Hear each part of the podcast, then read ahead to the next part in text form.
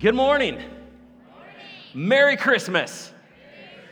Uh, so glad to see you today. My name is Eric. I get to be the pastor here. I just want to say again, welcome. Whether you've never been here or you've been coming for two years, that's about how old we are as a church. So I just want to say, welcome, Merry Christmas. So glad that you are here today. Uh, tis this season for making lots and lots of plans where we do all kinds of stuff during the Christmas season. But what do we do when our plans don't go the way that we uh, picture them to go? Uh, how many of you have young kids? Yeah, a lot of us. Woot woot. Uh, you know, when you have young kids, you make plans and you have in your in your head this picture of you know what it's going to look like. And uh, how often does it go exactly as you pictured it with your kids? Yeah, never. So last night, uh, Kristen and I, my wife, we decided to take the kids down to the Holidazzle uh, uh, Park area where they have lots of fun stuff. And, you know, in your mind, you picture it's going to be, you know, perfect. The kids are bundled up. You're drinking hot chocolate. You know, no one's ever going to cry, ever. Um, you know, and then I break that and I'm breaking down crying. Uh, no, you know, we still had a good time, but it's never exactly how you picture. I've got three young kids with a fourth on the way, and our kids are seven, five, and two. And, you know, you always have something pictured in your mind. You make some plans, and then things don't go the way you picture them, things don't really go the way that you planned. And then that's true for all of us. Um, I'm curious though, how many of you are more natural, like you, you, you plan a lot, that, that comes naturally to you, and how many of you maybe aren't planners? How many of you are natural planners? You like to plan everything out? Yeah, yep, yep. How many of you are not planners? All right, yeah, yeah. All right, so, you know, if you had all your Christmas shopping done by like Labor Day, uh, you are a planner. And uh, if you are here this morning and you haven't started your Christmas, Christmas shopping, you are trouble. You shouldn't be at church this morning, okay? Go, get it done. Like, that's okay. So sneak out. Is there really someone's pointing at someone else? Oh, my father has not even started. Wow. That's amazing. That's awesome. I love that. You are in trouble. Whether you're a planner or not, though, you know, whenever life goes in a different direction than the way you pictured it or the way that you plan it, it can really rattle you, no matter if planning comes a little more natural to you or it doesn't. And I know there are many of you this morning that are facing something that you didn't plan for, that you didn't anticipate. And the good news is that you and I aren't alone in that feeling of, of planning something and things don't going the way that we plan them. That's what happened to Mary and Joseph. Now, the Christmas story can be something that we know so well that we lose sight of the fact that Mary and Joseph, they're real people and they had real lives and they had real plans for their life. You know, there's a lot about the Christmas story that probably most of us know. If we grew up in America, we know, you know, about the shepherds, we know about the wise men, and we know about the sheep and the star. There's so much about the story that we do know. This morning, though, I want to kind of look at maybe some of the pieces of the story that we don't know, kind of reading a little in between the lines, and we're going to have to use our imaginations this morning. Is that okay? Uh, so we're going to kind of look at the story in a deeper way. The way I, I see it, it, you know, we, we have kind of the big points of the story, but there's so many details that we don't have.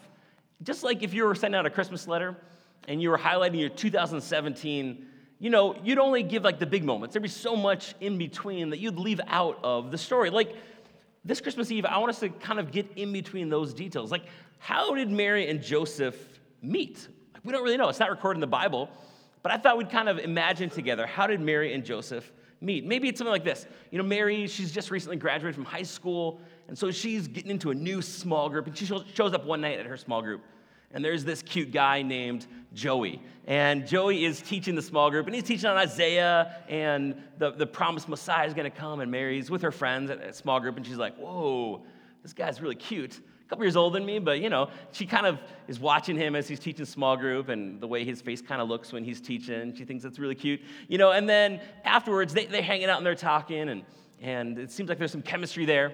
And she's like, nah, I don't know. Is there any way he could maybe have feelings for me? Probably not. He's a couple years older than me, great guy, you know, I don't know. Well, Joey, he's like, man, this girl is cute, you know, and so he's thinking about her all week long. He's praying about it. And so next week after small group, they're hanging out and, you know, he puts a couple extra squirts of cologne on, right, guys? We've been there. And we're going to make that move. And he's like, hey, you want to go grab a cup of coffee with me at, you know, the Bethlehem uh, coffee house? And uh, she's like, sure. She goes back to her friends. You know, have you ever been there? And it's like, I don't know, is this a date date? Is this a friend thing? And that's kind of, you know, Joey and Mary, they're doing this kind of dance thing, and, and they get to know each other a little bit. And, and she's like, whoa, Joey, this guy, he's a great guy. He's got a job. That's really good. You know, he's a contractor. He, he remodels houses. She's like, the last guy I had a crush on, like, he lived in his parents' basement, was addicted to his PS4, didn't have a job. Like, that's not good. But Joey, he's got a job. He's a good guy. He loves God. And so they're hanging out, they get to know each other. And, you know, after a little while, maybe she gets to know his parents, and, and he meets her parents, and, and they're hanging out. And she doesn't know that Joey's saving up his money from all his, you know, doing remodeling and do, taking on extra projects. And maybe he's eating ramen noodles for a couple weeks straight to save money on food so he can put down a down payment, you know, on a, on a nice ring for her. And then one day, you know, they're out and they're, and they're walking and they're on a bridge. And uh, Joey gets down on one knee. And he's got his friend, you know, in the bushes with his long range camera. Because, you know, you got to capture that engagement story, put on Instagram, right, guys? Uh, it's kind of the new thing. And so, you know, he's got his photographer buddy, and they're taking pictures, and he gets on one knee and asks Mary to marry him. And she does the, oh, I'm so surprised, which, you know, she knew it was coming. And uh, she says, yes, I'd love to marry you. And they hug, and, you know, their parents are excited. And then, you know, Mary's mom has to get involved, and she's kind of a control freak, and it's kind of crazy, but it's okay because they love each other and they got plans. And what do, what, what do Mary and Joey do? Just like all of us.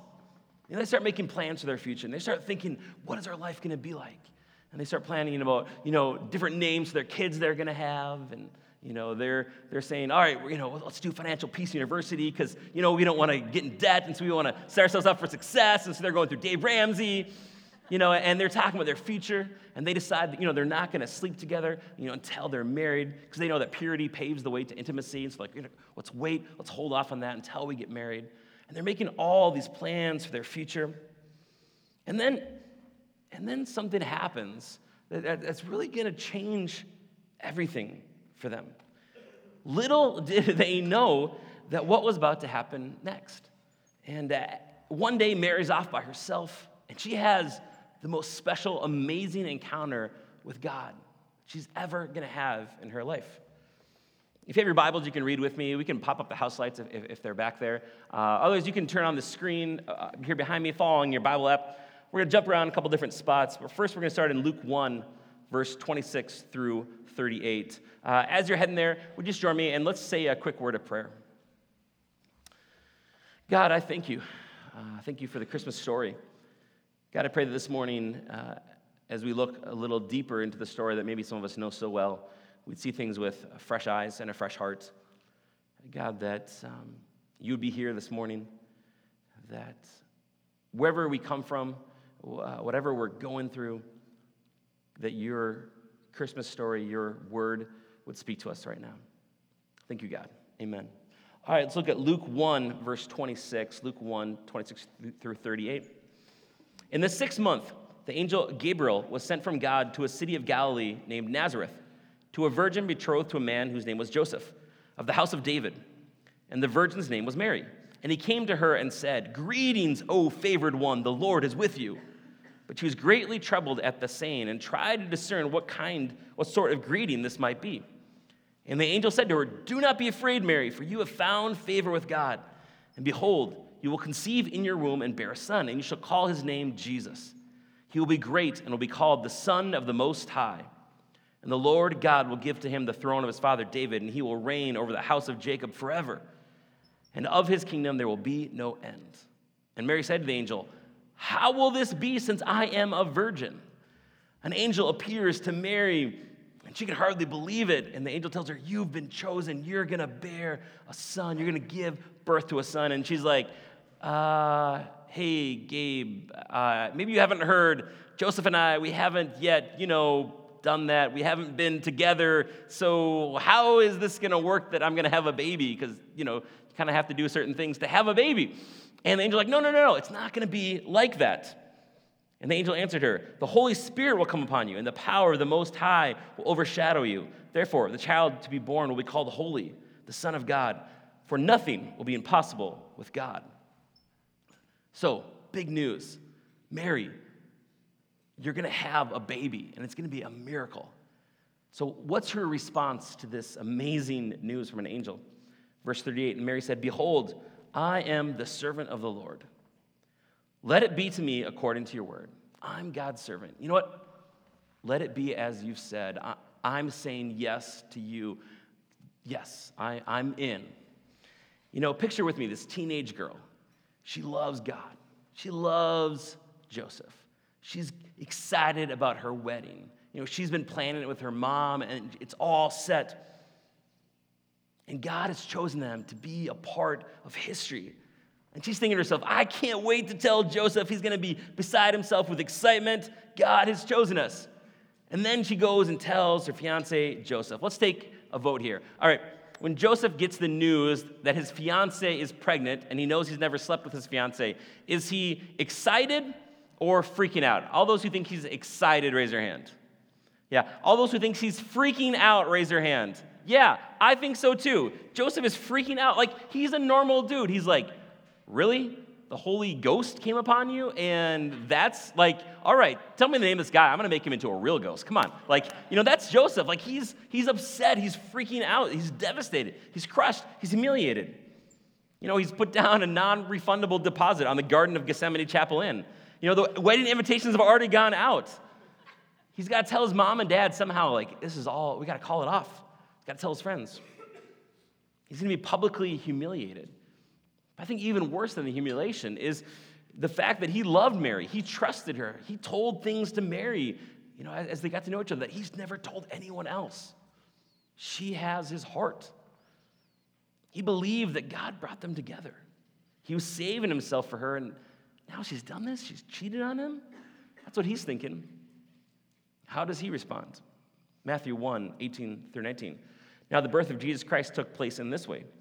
When his mother Mary had been betrothed, engaged to Joseph, before they came together, she was found to be with child from the Holy Spirit. And her husband Joseph, being a just man and unwilling to put her to shame, resolved to divorce her quietly. Joseph is devastated. And he's going to end their engagement. And in that culture, you had to get divorced to, to, to do that. Think about it from Mary's perspective. When the angel of the Lord appeared to her and said that she would conceive and bear God's son, what was her response? Let it be. I'm your servant. Yes, I'm in. I'm going to do this for you. Now, now she's thinking, my life is over. She's pregnant without a husband. She's going to be a divorced single mom in a culture where she can't really get any real type of job to support herself. She's going to have to beg to just support herself and her son. And you can just imagine the rumors in town like, oh, there goes that Mary girl. She was engaged to that nice young man, Joey. But I heard she was, you know, knocking boots with some Roman guard, and that's why he broke off the engagement. Her life is over. She's thinking, God, I, I don't understand. This isn't what I planned. I said yes to you. I did everything you wanted me to do.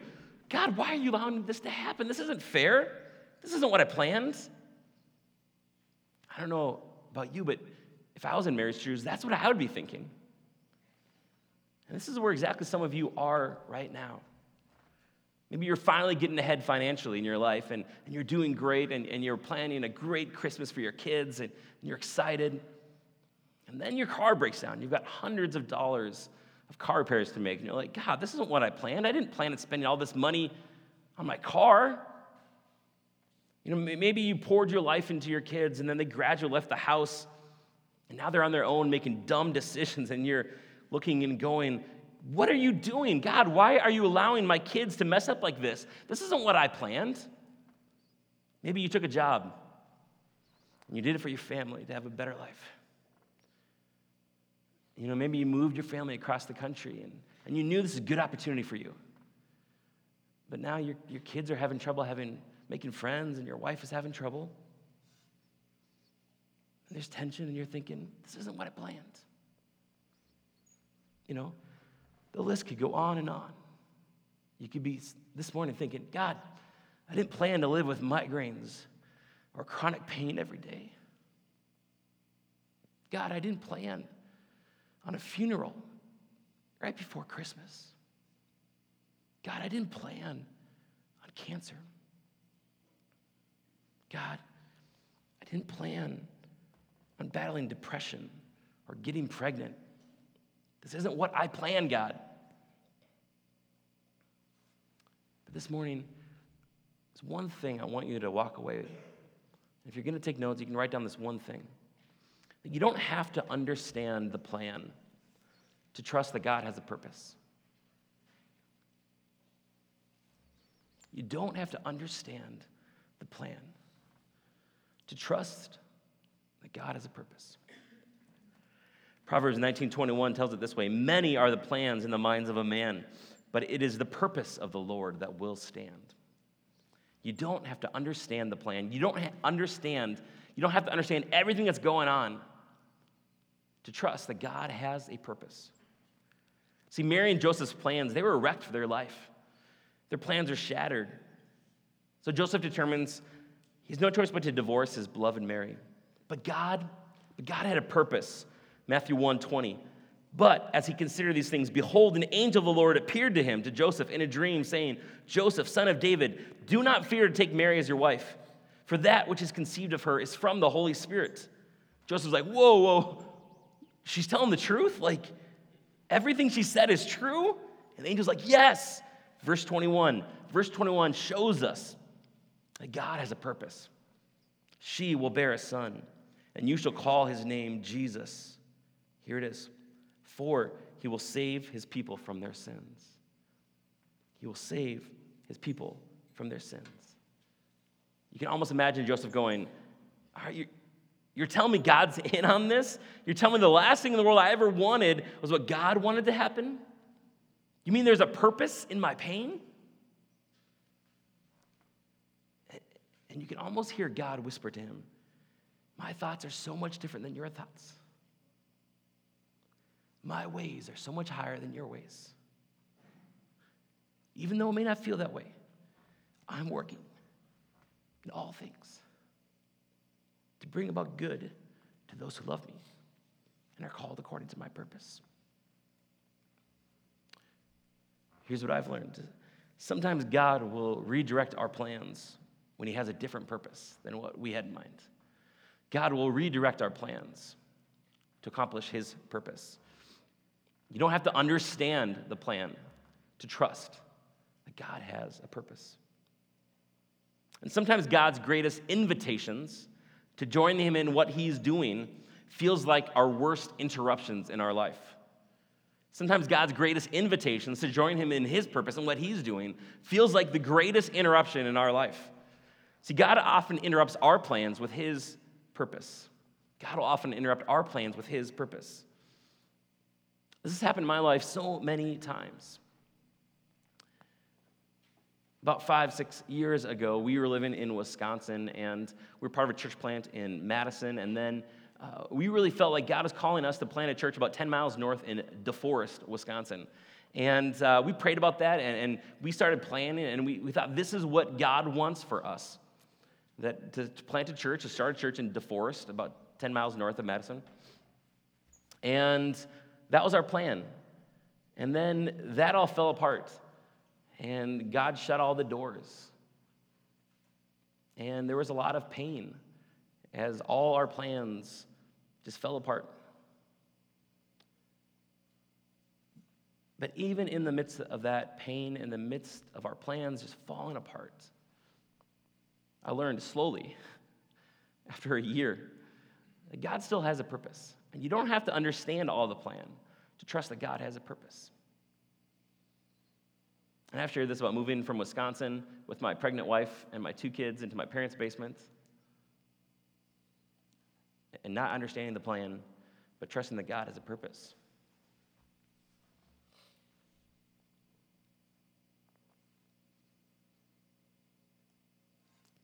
And two years later, to see that this was God's purpose for my life was to be here. And for Mosaic to be here, not in DeForest, Wisconsin. Because God knew it's better to be a Vikings fan than a Packers fan. Amen? Sorry, Packers fans, especially when Aaron Rodgers is out. But you know, I, I am really glad that every once in a while God interrupts my plans to bring about a different purpose.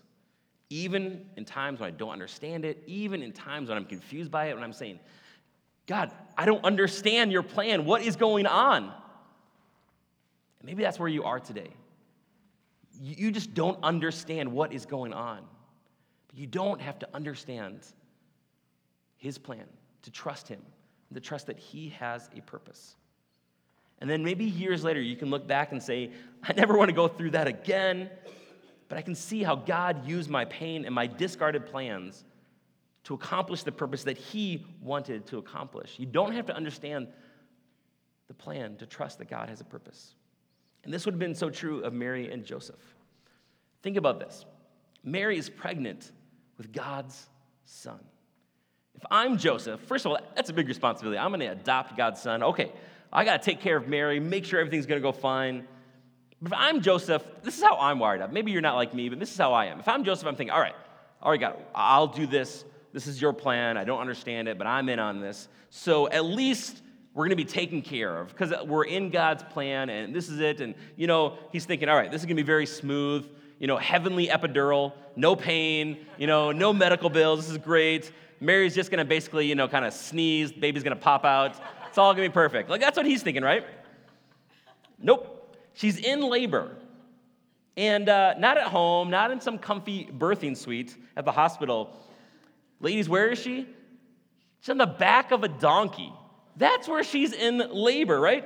On the back of a donkey. Like, I'm just thinking, like, I know my marriage, and I know many marriages, you know, and, and you gotta be thinking, like, Joseph is so dead. Like, I'm in labor on a donkey. What are you doing? You know, and uh, I just picture she's in labor, she's on the donkey. Joseph is like running every red light while he's on that donkey, like, come on, we gotta get to town, we gotta get to town. You know, they finally show up to Bethlehem. And you know, Mary, she's breathing through the contractions. She's like, all right, Joseph, okay, we're here. Thank you. You, you drove kind of crazy. That's fine. But okay, where did you make reservations for us? You know, which, which, which hotel? And he's like, oh, shoot. you know, he's like, I didn't make any reservations. Uh, let's see what's open. No rooms open. He's even deader now, right, ladies? Like, oh man, this is not good. And uh, so, where does she give birth? in your dream place, ladies, right? In a cave next to some stinky animals. That's where she gives birth to the Son of God. No epidural, no soft music, no hospital staff, no meals brought to you. Remember, Mary's a real woman. She's a real lady giving birth. Stinky cave or a stable filled with stinky animals.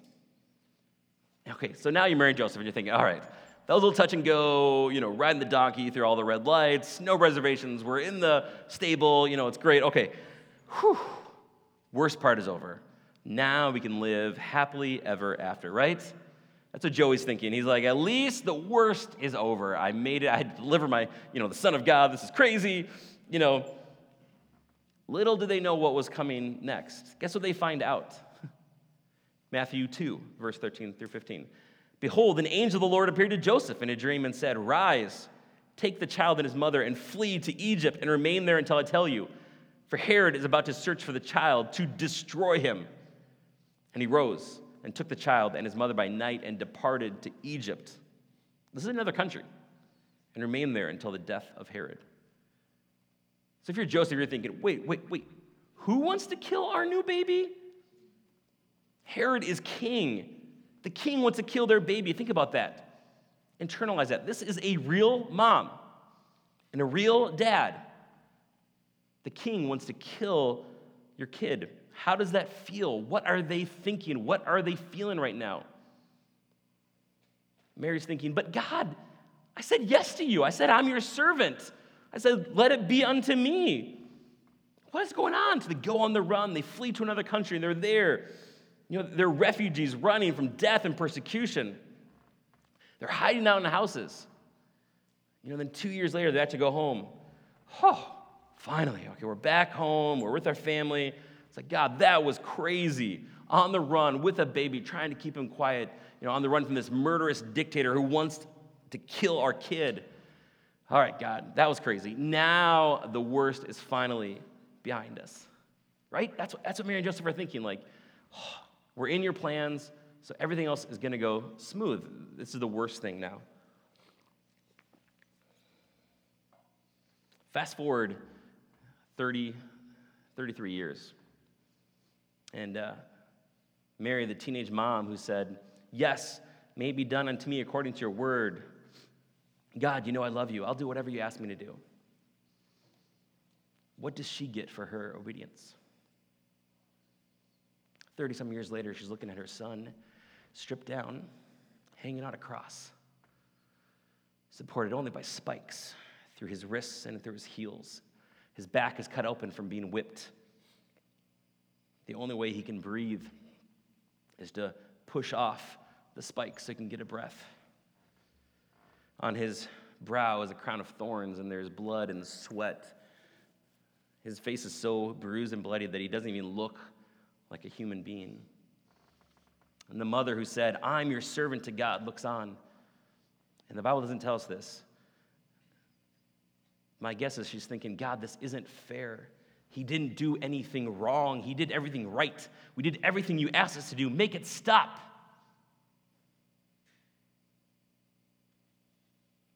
No mom should have to see that. they're spitting at her baby boy and yelling at him to save himself. And Jesus looks at heaven and says, Father, forgive them, for they know not what they do. And Mary looks on, her son, her perfect baby, is righteous in every way. And Jesus declares with faith and with passion through the pain, through the agony, it is finished. Then he breathes one last breath. The sky goes dark, the earth shakes. And Mary, I'm guessing, falls to the ground as she weeps, as she wails, Not my baby. Right? Put yourself in Mary's shoes. She's a real woman. This is her baby. She gave birth to him. She raised them. These are real people with a real agony. And Mary's thinking, This isn't what I planned. God, how can this pain serve any purpose? I don't understand. Mary and Joseph had a plan, but God had a purpose. What on earth could that purpose be for such incredible pain? Let me tell you what that purpose was. That purpose was you. That purpose was me. See, Mary and Joseph didn't understand the plan, they didn't understand the pain, but God had a purpose. People say all the time, Jesus is the reason for this season, and that's true. But if you ask God what the reason for the season was in his heart, he'd say it was you. You are the reason for the season. You are the reason that Jesus came. You are the reason behind all the pain, behind the plans not going the way that Mary and Joseph wanted him to go. John 3:16, a verse maybe you've heard many times, but for God so loved the world that he gave his only son that whoever believes in him shall not perish but have eternal life. For God so loved you and me that he became one of us then he died for you and me. We were the purpose. Mary and Joseph had their plans, but God had a purpose, and you were that purpose. Let's look again. What, what did the angel tell Joseph in Matthew 121? She will bear a son. He shall call his name Jesus, for he will save his people from their sins.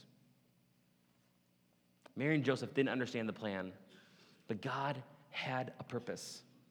That purpose was that Jesus would come to save people, to save you and me from our sins, from this thing that separates us from God. We are all broken. We are all imperfect. None of us have our stuff all together.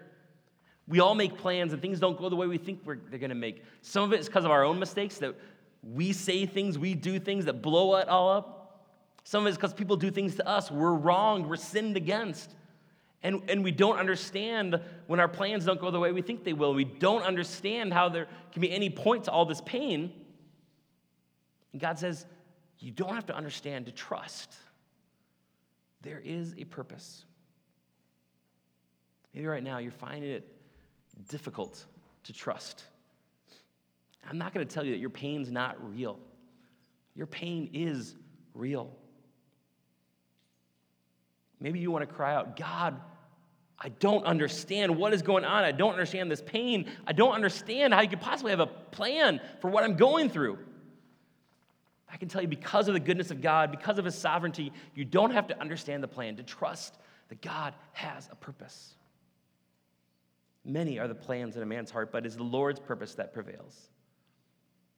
On this Christmas, as we talk about the birth of Jesus, please understand Mary and Joseph were just like you and me. They had plans for their life, but I'm so grateful that God had a purpose. And his purpose was that so you and I could be saved from our sins. This is the good news of Christmas. God had a purpose. God loved you so much that he sent Jesus, who was born, he lived without any sins, so that he could become the perfect sacrifice on the cross for us. He died for our sins. And that third day, the stone was rolled away because Jesus rose from the dead. Why? Because God had a purpose so that anyone, and that includes you, no matter who you are, no matter what you've done, no matter what pain has been done to you, no matter how hard, how dark your life has been, that anyone who calls on the name of the Lord will be saved.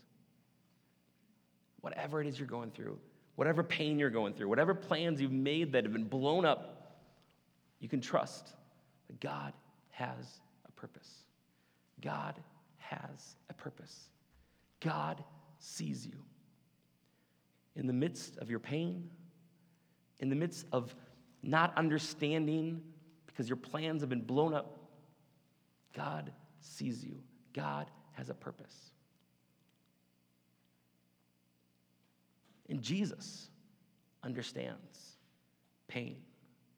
Jesus understands plans not going the way you think they're going to go his first two years in Egypt and, and, and hearing his birth story from his mom.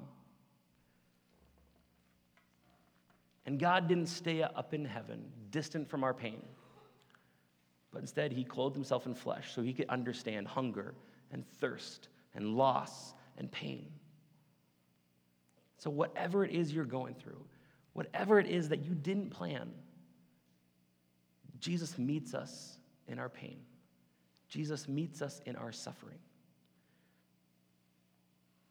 And there's a purpose so that we can know God, so that our sins, all the wrong things that we do, all the ways that we don't measure up to God's perfect standard, that Jesus can save us from our sins, and those sins can be gone. This morning, I want to give you the opportunity to join God's family to know that God has a purpose for you, for your life.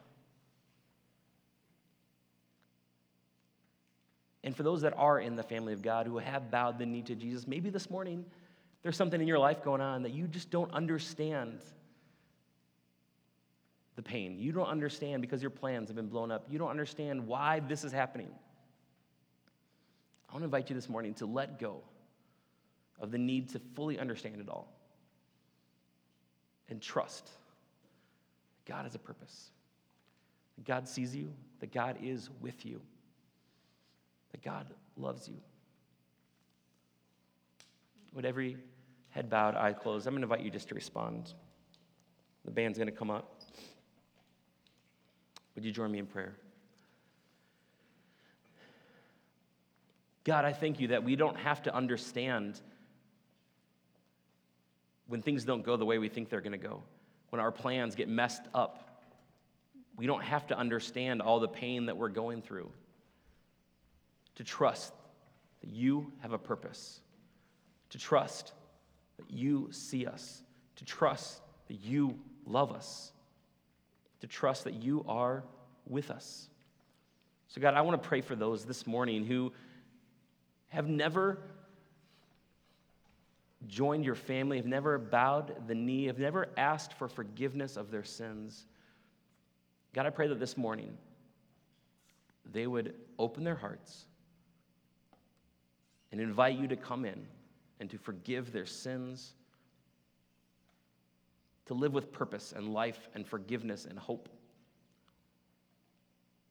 this morning, if that's where you are, would you just join me in this simple prayer? If you would like to bow the knee to Jesus and join his family and become a follower of Jesus, you can do that this morning by simply saying to God, God, I'm a sinner. I've experienced pain. I don't understand it all. I've messed up. I've been wronged. Forgive me of my sins. Be my Savior. Be my leader. I want to bow the knee to you and join your family. The Bible tells us if we confess of our sins, acknowledge Christ as Lord, we will be saved. And now, for those of you who are just going through life and there's pain and there's brokenness and you don't understand, just pray this with me God, help me to trust that you have a purpose. God, even when I don't see, even when I don't understand the pain, or when my plans don't go the way I think they're going to go, help me to trust you. Help me to trust your purpose for my life, your purpose for this world. Help me to trust you. Amen. Before we close our service, I just want to encourage you. God sees you, God is for you. And when we read the Christmas story and all of the chaos and the craziness of that, there was a point behind all that pain. There was a point behind plans not going the way they think they're going to go. And the purpose for that was so that you and I could be saved. God sees you.